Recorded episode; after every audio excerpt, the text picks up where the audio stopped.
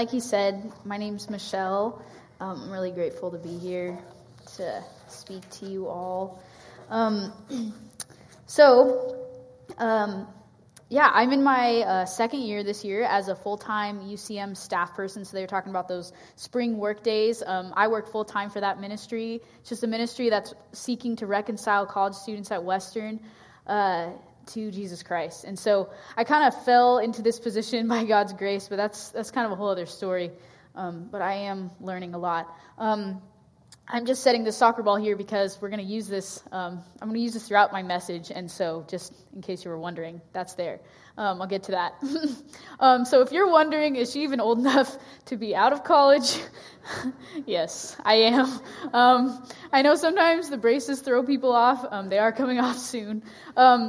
But a few things about me um, I'm 26 years old, uh, not married, and um, I grew up in Olympia, Washington, just a little bit south of here, where my family and my really adorable, almost two year old niece, Daisy Grace, live. And actually, my mom's visiting from Olympia here. She's in the front row. But that's anyway. Um, so I want to start, and I want to ask you a question. Uh, do you ever feel stuck? Maybe like this. Yeah, I really like that meme. So this is a meme. I feel like it describes what you could feel like when you feel stuck. I feel like it describes that pretty well. Um, if you don't know what a meme is, it's it's basically just a picture that describes you know something you're feeling or a situation in like one picture and maybe a few words. And I really like these because often I don't really know how to describe something very well, and so it's just like there it is. That's what I'm feeling. And so um, sometimes it's just that kind of day. You're feeling stuck. Um, but feeling stuck is definitely something that I've experienced. Um, so it reminds me also of a soccer game. So um, I played soccer since I was young. Uh, maybe some of you uh, play soccer or, or, played it when you were younger. Um, right now, I play on an indoor rec team over at the Sportsplex in Bellingham. Um, but when we're down by three, um, we don't have any subs because we didn't get enough people show up, or there's like five minutes left, and we're kind of feeling like, all right, we've tried everything. Like, this is not looking good. it's easy to feel stuck. Like, okay, I mean, we're losing, we're going to lose. And, and, so it's, it's that feeling you get when it seems like there's really nothing you can do to change the situation. Um, but sometimes, like, feeling stuck isn't just a, a day thing. Sometimes feeling stuck isn't just like how you're feeling in a game when it looks like you're going to lose. Um, sometimes it's something we experience like consistently, like in something, in some circumstance in our life, or something like that. It could be it could be something that we experience on a daily basis. Maybe you know what I'm talking about. To be honest with you all, um, something that I can get stuck in on a daily basis is how to be 26 years old and not married with all the pressures that can come with that especially since I do want to be married, and I, yeah, I want that, but I want it to happen in God's time and way. But it's easy to feel stuck at times because I, feel I hear opinions and feel pressures from all sides, whether it's from the culture or the church or well intentioned family members or friends or just myself, honestly. Um, it's ideas like the girl is supposed to wait but you're supposed to let the guy pers- and you're supposed to let the guy pursue or we're supposed to put ourselves out there but not too much. And you need to be open but not desperate. You should try dating websites or no you really shouldn't try dating websites. Or you should be modest but not standoffish. You need to be direct but not weird. Again with the weird thing it's always the just don't be weird. It's like okay i don't even know what that means. Um, but you see what i mean? It can feel like no matter what I do, I'm going to be stuck because there's like all these different pressures from the world and things coming at me. Just like in the soccer game where it just all of a sudden it just feels like, okay, I don't know how to get a win here. And just everything's pointing to, I'm stuck. My guess is that you probably have something in your life right now that can make you feel stuck too. Today, we're going to look at a group of people that were in exile, and also, I think, felt stuck under a kingdom or culture that had a lot of power. But in the midst of it all, God shows up and gives a vision that points to a better way. You don't have to feel stuck no matter what your circumstances are, or how you feel, or what your past is. Some of the questions I want us to consider today then is um, the questions are where do you feel stuck? And is there a better way? Where do you feel stuck? And is there a better way? If you haven't been with us, we've been in a series in Daniel, like Tim said. Uh, through Daniel, um, God gives us a vision of living faithfully committed to Him, um, even when the world is headed in a different direction. So today we're going to be in Daniel 7, which is an interesting passage. So you can turn there in your Bibles now, or I'm going to have it on the screen. We'll be in uh, Daniel 7, verses 1 through 14. And I'm just going to start off and I'm just going to um, read through that for us. Starting at verse 1. In the first year of Belshazzar, king of Babylon, Daniel had a dream, and visions passed through his mind as he was lying on his bed. He wrote down the substance of his dream. Daniel said, In my vision at night I looked, and there before me were the four winds of heaven churning up the great sea. Four great beasts, each different from the others, came up out of the sea. The first was like a lion, and it had the wings of an eagle. I watched until its wings were torn off, and it was lifted from the ground, so that it stood on two feet like a man, and the heart of a man was given to it. And there before me was a second beast, which looked like a bear. It was raised up on one of its sides, and it had three ribs in its mouth between its teeth. It was told, Get up and eat your fill of flesh. After that, I looked, and there before me was another beast, one that looked like a leopard, and on its back it had four wings like those of a bird. This beast had four heads, and it was given authority to rule. After that, in my vision at night, I looked, and there before me was a fourth beast, terrifying and frightening and very powerful. It had large iron teeth. It crushed and devoured its victims and trampled underfoot whatever was left. It was different from all the former beasts, and it had ten horns. While I was thinking about the horns, there before me was another horn, a little one, which came up among them, and three of the first horns were uprooted before it. This horn had eyes like the eyes of a man, and a mouth that spoke boastfully. As I looked, thrones were set in place, and the Ancient of Days took his seat. His clothing was as white as snow. The hair of his head was white like wool. His throne was flaming with fire, and its wheels were all ablaze. A river of fire was flowing, coming out from before him. Thousands upon thousands attended him. Ten thousand times ten thousand stood before him. The court was seated, and the books were opened. Then I continued to watch because of the boastful words the horn was speaking. I kept looking until the beast was slain and its body destroyed and thrown into the blazing fire. The other beasts had been stripped of their authority, but were allowed to live for a period of time. In my vision at night, I looked, and there before me was one like a son of man, coming with the clouds of heaven. He approached the Ancient of Days and was led into his presence. He was given authority, glory, and sovereign power. All peoples, nations, and men of every language worshipped him. His dominion is an everlasting dominion that will not pass away and his kingdom is one that will never be destroyed. Okay, so what did we just read? So, Daniel, like I said, who's living in exile at this time under the Babylonian Empire along with many of his friends, was given a dream by God that includes a sea, beast like creatures, um, an ancient one or ancient of days who's described as a judge who destroys one beast takes away the authority of the other beasts before eventually destroying them. And then a son of man, who we are told is given authority over everything in the end. So, in short, like this is a crazy nightmare. I mean, in the beginning, we're going to see that this this would have been terrifying um, for Daniel to get this dream. So, with that said, we're going to break down what this dream means. Um, what would this have meant to Daniel and his friends in exile? So we're going to start by looking at the first half of the passage um, with the sea and the beast, and then we'll move on to the second half. So um, we're just going to lay out some ground rules a little bit. Like Tim, I think Tim mentioned this, um, but uh, Daniel 7 is apocalyptic literature. So some of the things we know about that is that it's full of metaphors and similes. So it's, it's more like poetry than anything else. And so we have to be aware of what, what are the things in this and what are they being compared to. Um, and then also that apocalyptic literature's main purpose is to bring comfort to God's people in times of trouble. So God is giving this dream to Jan- Daniel and his people for a reason. But let's break down kind of some of the things we see in the dream. So the dream begins with the sea. Yeah, so it says um, there are four winds of heaven churning up the great sea.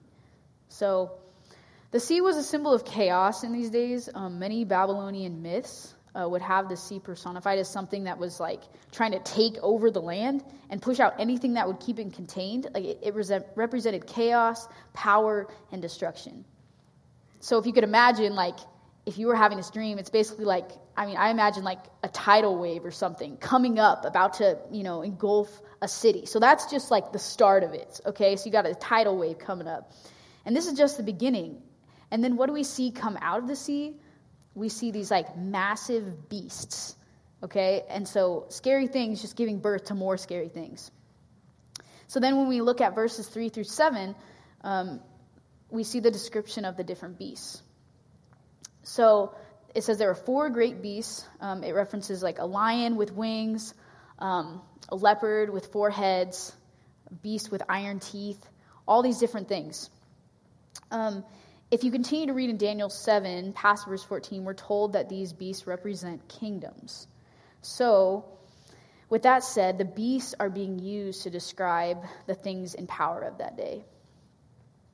So, um, one thing we do know is that the first beast described is King Nebuchadnezzar, because if you look back in uh, Daniel chapter 4, which we talked about a few weeks back, um, we know that Nebuchadnezzar was sent to the wilderness to basically act and eat like an animal. God was teaching him a lesson, and then he's brought back and given a human mind and heart. And that's kind of that's referenced in Daniel 7. So we know the first beast described as him, but without getting into like what the other beasts and what kingdoms they represent, I just want to look at um, how the beasts are portrayed, and then what this tells us about the types of kingdoms these people in exile were living under. Um, a few things we can note about the beasts from the text uh, they, they aren't simply one animal or something we encounter in everyday life. They're not human, they're not fully animal, they're kind of a mix, and they're definitely not nice. like, you would not want to run into one of these things. Um, so these beasts are, I, was, I would go as far to say, like mutants. So when I think of mutants, I go right to X Men. I mean, who wouldn't? I don't know. That to me, X Men's my favorite superhero series. Um, if I guess if you would consider that, but um, my favorite character is Wolverine, and we know from the movies that Wolverine has long, sharp claws that come out of his hands, and when he gets hurt, you know, he automatically heals. So even like, you know, when he gets shot with a bullet, he does this thing and just kind of pops out, and he's he's fine. So like a bullet wouldn't even kill him so even though Wolverine is good, um, if you've seen the movies, you know that um, the thing is his power makes it so almost really no human force could really win against him. Um, and so that's kind of similar to like these beasts that are being portrayed. You know, they have all these different powers and they're they're mutants. You know, it's like nothing really in, in the human world could really fight against them. So that can that could make these kingdoms seem like you know uh, pow- we're powerless to do much against them. And Daniel and his friends must have felt that way too. If I had to think about what my beast or mutant would look like, the pressures of a single girl beast, um, I might describe it as like a, a massive bear with like four heads, all talking at the same time, like telling me different things. And then I think it would have wings too, so it could like fly around me like a bug, like it just, but like a really big bug, but like just like trying to like get in my ear, always telling me these different opinions and things. Um, maybe you start to think about the beast in your life. Like, what, what would that look like? What would the mutant look like? I don't know. I thought that was kind of funny. Um, but what I want to say again is like these beast like kingdoms being mutants is that it tells us that these kingdoms were so twisted, so evil, so powerful, they weren't even human, and more so not even anything that could really be fought against by human powers. And they made people feel very powerless. So let me summarize like what all this means the question we are asking is what would this dream have meant to Daniel and his friends back then? Well, obviously, it would have been terrifying in the beginning. Uh, Daniel says later um, in verse 28, I was terrified by my thoughts, and my face was pale with fear. So, I mean, he, he was terrified by this, this dream, this vision that he got. I mean, wouldn't, wouldn't you feel that way too? Like, basically, you're getting this dream that's describing these, like, kingdoms that you're living under, these culture, military forces as powerful, jaw chomping mutant beasts. um, and knowing that nothing on earth really seemed like it could stop them. to bring it back to the soccer analogy, basically, I feel like it was making them feel like they were told to score the game and it was not looking good. Like they were told, they were looking at these powerful kingdoms and they were like, oh, we see how this is going to go. This is not looking good for us. So I started today by talking about something that can make me feel stuck, that can bring me to a place of feeling kind of powerless to do anything or no, really know what to do. Kind of like in a soccer game when it feels like everything is pointed toward losing and there's no way to avoid it. So, my question is for you like, what makes you feel stuck right now? What makes you feel stuck? Is it a dysfunctional work environment? Is it striving after the American dream of perfection in school or work or as a parent or even a grandparent? Is it a dysfunctional family or relationship or maybe a relationship that just won't change really? Is it cultural pressures to be attractive or tolerant or in the know? Is it something you just can't let go of, like an addiction? I mean, a beast can be inside of us too, like a way that we see ourselves that we just seem we can't get past. God sees how stuck we can feel under these pressures and powers of this world that, that feel like mutants, eh, that we have no power to fight off on our own. Thinking, man, I already know how this is going to end. So my question is like do you do you feel like God sees you in that? Do you feel like he sees how powerless these things can make us feel? And and what would God want to say to you in the midst of that? I think God had something to say to his people through the rest of the dream. So, with these questions in mind, um, I want to look at the second half of the passage now where we see a vision of victory over the beastly kingdoms. In this, I believe that God is saying something to his people, that he sees and knows how they are feeling, they don't have to feel stuck and powerless. So when we look at verses 9 through 14, where it's referencing, you know, the ancient one and the Son of Man, um, we see the ancient one described, and we know that this is God. The way he um, is described has symbolic meaning too. Uh, the white hair, being wisdom. Uh, white clothing symbolizes righteousness. Fire is judgment. Um, he's the judge who strips the beasts of authority and destroys them. And the Son of Man, for those of you who are not familiar, is Jesus Christ. Son of Man is, is one of Jesus' favorite ways to identify himself um, in the Gospels. In Mark 2, there's a story um, that many of you are probably familiar with of a paralyzed man who's lowered through a hole in the roof by his friends because that's the only way they can get him to Jesus because Jesus is so crowded around by people. So Jesus sees their faith and he says to the paralyzed man, like, your sins are forgiven. Um, and some of the religious teachers of that day get angry and they say, where does he get authority to forgive sins? Only God can do that. Of course, Jesus is God. But here in Mark 2, verse 10, Jesus says, but I want you to know that the Son of Man has authority on earth to forgive sins. That the Son of Man has authority on earth to forgive sins. And that's him. And then he heals the man, but that's how he likes to identify himself in the Gospels. He's the Son of Man, he's the Son of God. And this is what we see in Daniel 7 2. Just a side note the people back then in Daniel's day wouldn't have known this is specifically Jesus Christ, but they would have seen it as some sort of you know savior, Messiah um, that was going to come and um, rule over all. So then, when we look at verses 13 and 14, um, we look about that it says the Son of Man coming with the clouds of heaven. He approached the Ancient of Days and was led into his presence. He was given authority over all nations and peoples of every language worshipped him the Son of Man, or Jesus, a God who is not mutant, not evil, who is like God and knows what it is to be fully human because he came and he lived like one of us, and yet he was without sin. He is given authority and sovereignty over all the nations of the world. And it says that his rule is eternal and his kingdom will never be destroyed. He wins, not the mutants, the Son of Man. So, why is this good news for Daniel and his friends and for us? Well, if we skip down to verse 18, we see that Daniel approaches someone around the throne in his dream to ask the meaning of these things. And they respond saying, But the holy people of the Most High will receive the kingdom and will possess it forever. Yes, forever and ever.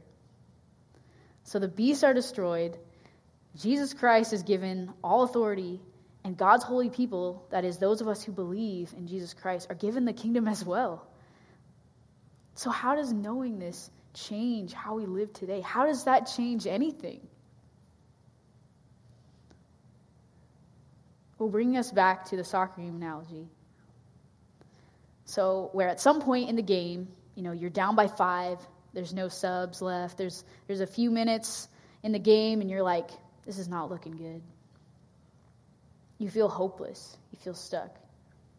I mean, most weeks when I play soccer, I mean, because it's also a rec league, you don't really know if you're going to win or lose. You don't really know who's going to be there on any given week. But the thing is, what if I knew without a doubt that we were going to win? What if somehow I saw the score at the end and it said we were going to win? How would that change how I played?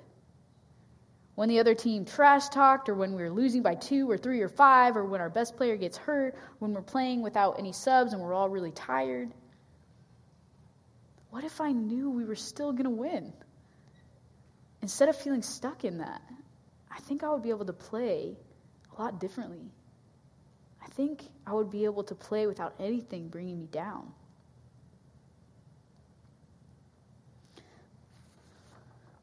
So, what do I mean in all of this? Knowing the final score can change how we play the game. And we have been given the final score. Jesus died on the cross for our sins, was raised to life, and sits at the right hand of God. He has been given all authority, and we are shown this in Daniel 7. He defeats the beasts. Jesus won, and the beasts and this world zero. And guess what? Like, we get this win too. This power and authority, we get this too in knowing Jesus Christ. And if you're here today and you don't know Jesus Christ, you can have this win too. God is capable of getting us unstuck through believing in Jesus Christ because we get to identify with Christ in his death and resurrection, meaning his win becomes our win. Ephesians 2 4 through 7 says this But God, being so very rich in mercy, because of his great and wonderful love with which he loved us, even when we were spiritually dead and separated from him because of our sins, he made us spiritually alive together with Christ. For by his grace, his undeserved favor and mercy, you have been saved from God's judgment. And he raised us up together with him when we believed, and seated us with him in the heavenly places because we are in Christ Jesus. And he did this so that in the ages to come he might clearly show the immeasurable and unsurpassed riches of his grace and his kindness toward us in Christ Jesus by providing for our redemption. His win becomes our win when we are in Christ. So for me, I shared about the pressures of being a 26 year old who's not married. For me, knowing the end of the story and knowing Christ today means that I can trust that none of these pressures I feel are too big for Him to speak into, that I can have freedom in this. He can help me move past any mutant beast that gets me down. I don't have to worry about losing. I don't have to fear. No matter what my circumstances look like, I can trust that I've already won, that Jesus Christ has made me free.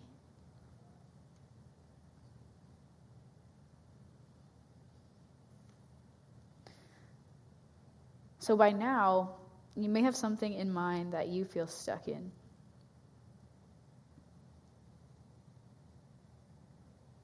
So, for you, how does knowing the final score change how you live today? How does it help you get unstuck? What does it mean for you to identify with Christ in the midst of whatever you're going through?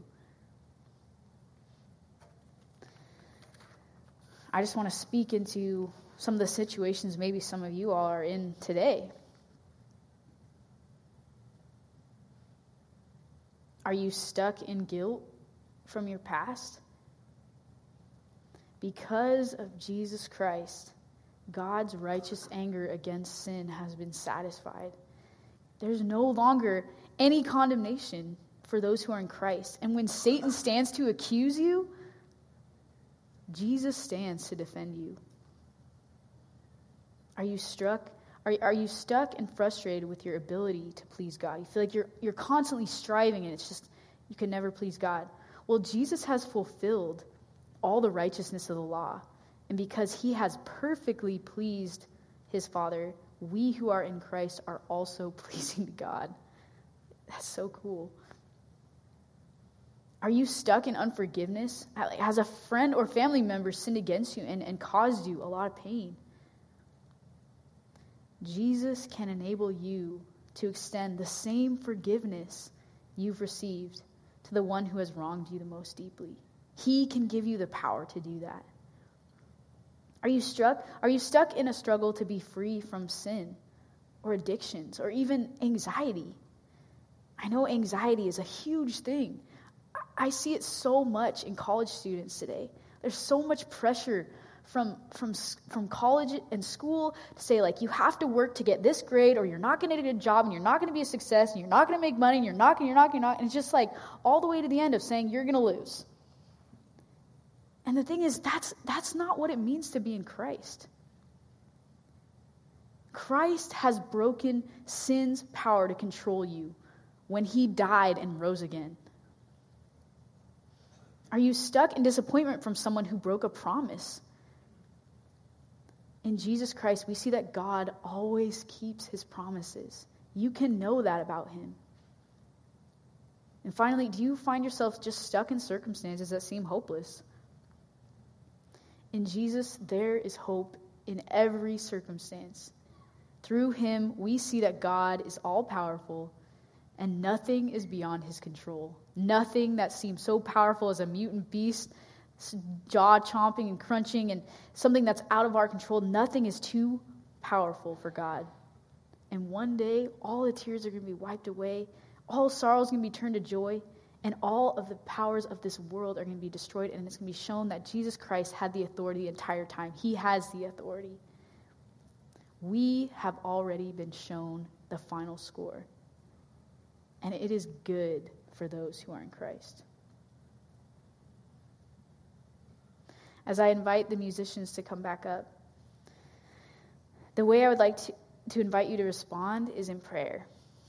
Um, if you were here last week, Carlo talked about prayer um, through Daniel, who showed us as he was dedicated to prayer three times a day, even when it could cost him his life.